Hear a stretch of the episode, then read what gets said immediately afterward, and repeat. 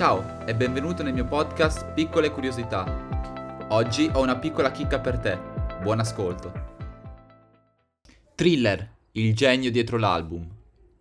Sono due i cantanti che spesso e volentieri sento menzionare ed etichettare come dei o leggende della musica della seconda metà del Novecento. Sto parlando di Freddie Mercury e Michael Jackson. Quest'ultimo cantante raggiunse la fama già all'età di 11 anni con il gruppo Jackson 5. Erano cinque fratelli. Arrivando primo nelle classifiche musicali americane, nessuno prima d'ora ci fu riuscito.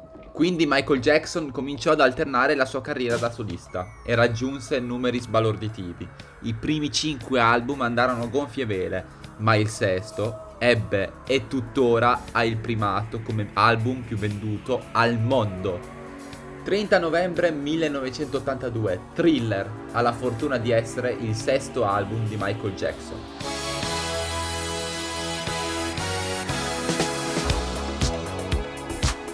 Va bene, va bene, ci sono singoli che adesso fanno numeri maggiori rispetto alle canzoni contenute dentro l'album di Michael Jackson, ma dobbiamo guardare il contesto storico. Ora, grazie all'avvento di internet e al suo irrefrenabile progresso, è normale che certe canzoni diventino virali, si trovano dappertutto, ma negli anni 80 internet non c'era e sfido chiunque a vendere oltre 100 milioni di copie. Tra l'altro, 7 brani su 9 rientravano nella top 10 dei brani più ascoltati al mondo in quel periodo. Questo era solo l'antipasto, addentriamoci nel vivo della chicca. Facciamo un passo indietro, scopriamo insieme come sono state prodotte alcune canzoni all'interno di questo album, perché Michael Jackson fu uno dei geni che ha creato questo album, ma dietro le quinte c'era qualcun altro di molto noto.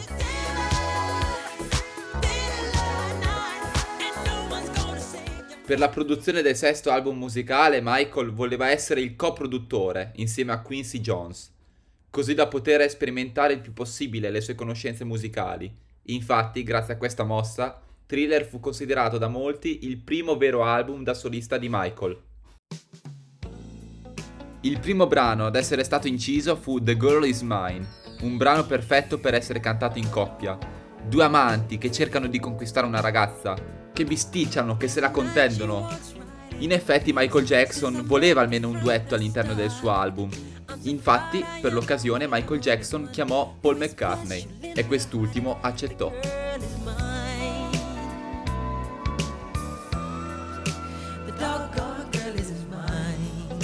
Michael si svegliò nel pieno della notte, ispirato, e incise in un batter d'occhio la demo.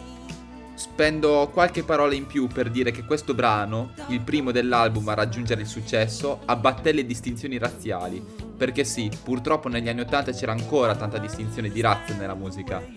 Ma questo brano, un uomo bianco e un uomo nero che si contendono una ragazza, era un grande passo avanti per un mondo migliore. Passiamo alla canzone con la C maiuscola, Billie Jean. Secondo singolo e canzone più famosa dell'artista.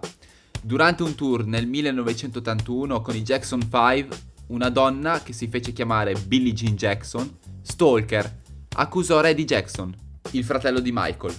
Lo accusò per non riconoscere la paternità dei suoi due figli gemelli. Tra l'altro insinuava di essere la compagna di Reddy Jackson, Successivamente la donna Stalker si ritrovò in un ospedale psichiatrico. Questo episodio provocò incubi a Michael Jackson. Più avanti ebbe tra l'altro l'ispirazione per la canzone, durante un piccolo viaggio con la sua macchina, una Rolls Royce. Il particolare è che la sua macchina prese fuoco. Ma Michael, assorto nei suoi pensieri, non se ne accorse, ma un bambino sul ciglio della strada sì.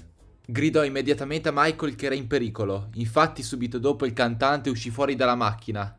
C'era mancato poco.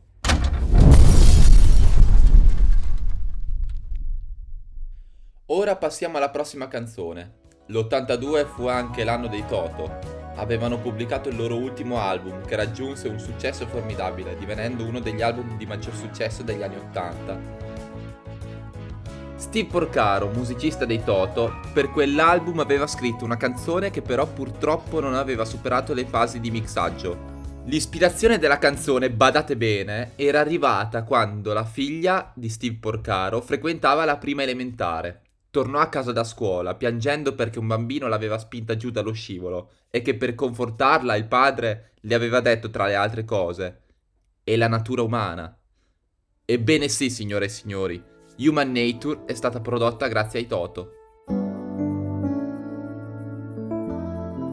I Toto non lasciano mica solo questa impronta, anche il basso in beat è suonato da uno dei membri del gruppo musicale. Thriller, la canzone omonima dell'album. L'ingegnere del suono decise di chiamare il Solano di 90 kg per riprodurre l'ululato del lupo nel brano Thriller. Michael Jackson accettò. Volle un'atmosfera tetra con un testo e melodia da poter omaggiare i capolavori del passato. Horror, intendiamoci. Ora possiamo dire che se avrete l'occasione di prendere in mano l'album, non vedrete solo una custodia con Michael Jackson sdraiato in copertina e all'interno un CD. No, avrete in mano anche una storia, una grande storia, quella che vi ho appena raccontato. Grazie per aver ascoltato questa puntata di piccole curiosità. Alla prossima chicca!